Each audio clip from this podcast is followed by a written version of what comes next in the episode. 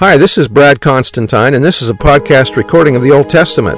Although this is not an official recording of the Church of Jesus Christ of Latter day Saints, every effort's been made to be as doctrinally accurate as possible.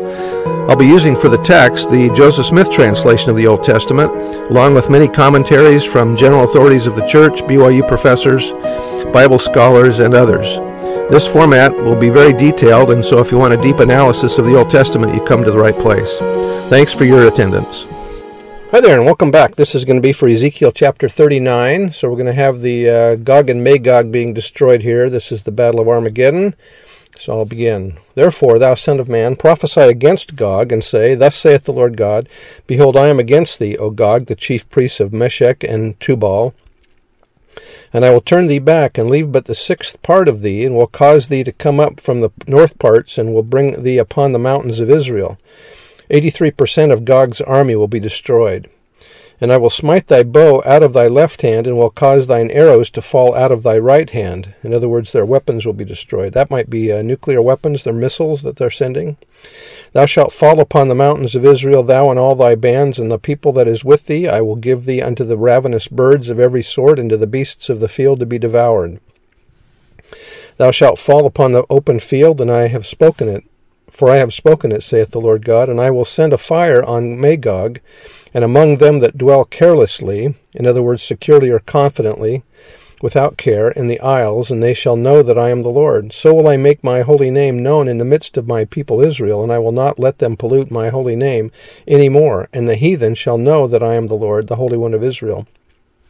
Behold, it is come, and it is done, saith the Lord God. This is the day whereof I have spoken.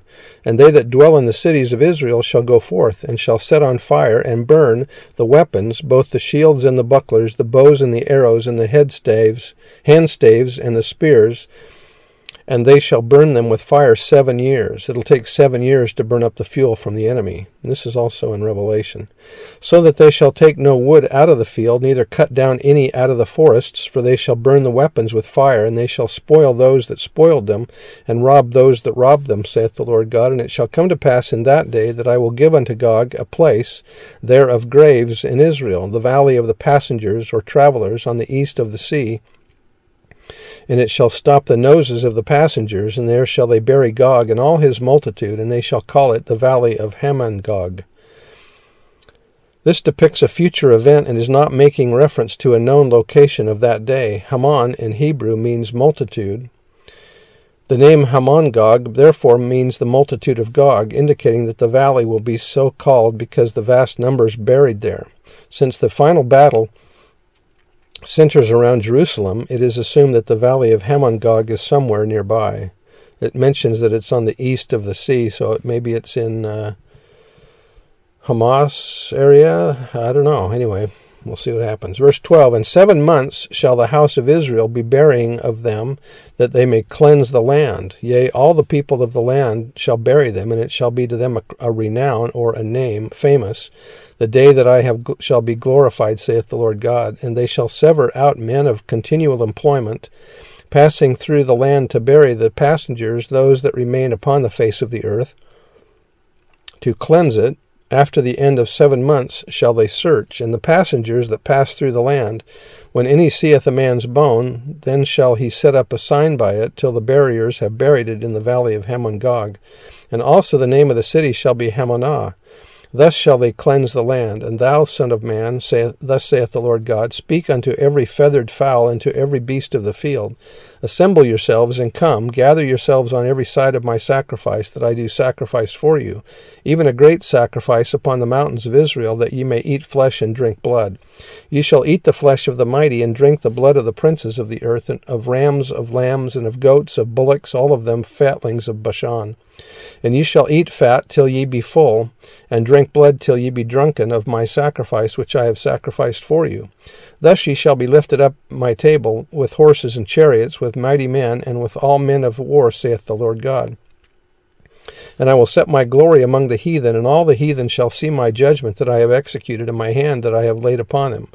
Upon them. So the house of Israel shall know that I am the Lord their God from that day and forward. And the heathen shall know that the house of Israel went into captivity for their iniquity because they trespassed against me. Therefore hid I my face from them, and gave them into the hand of their enemies. So fell they all by the sword. According to, the, to their uncleanness and according to their transgressions have I done unto them, and hid my face from them. So, in other words, Jacob will be restored from exile. Therefore, thus saith the Lord God, Now will I bring again the captivity of Jacob, and have mercy upon the whole house of Israel, and will be jealous for my whole name. After that they have borne their shame, and all their trespasses whereby they have trespassed against me, when they dwelt safely in their land, and none made them afraid. When I have brought them again from the people, and gathered them out of the enemy's lands, and am sanctified in them in the sight of many nations.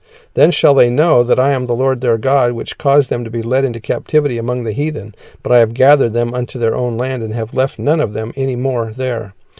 Neither will I hide my face any more from them, for I have poured out my spirit upon the house of Israel, saith the Lord God. So, anyway, that's the end of the chapter. You can see that uh, that'll destroy um, the Battle of Armageddon. All the people that fought against Israel will be destroyed, and it will take seven months to bury their dead and seven years to burn their weapons, which makes me think there is some time between this battle and the final second coming where Jesus comes to destroy the earth with fire. Anyway, that's the end of the chapter, and we'll see you next time. Bye.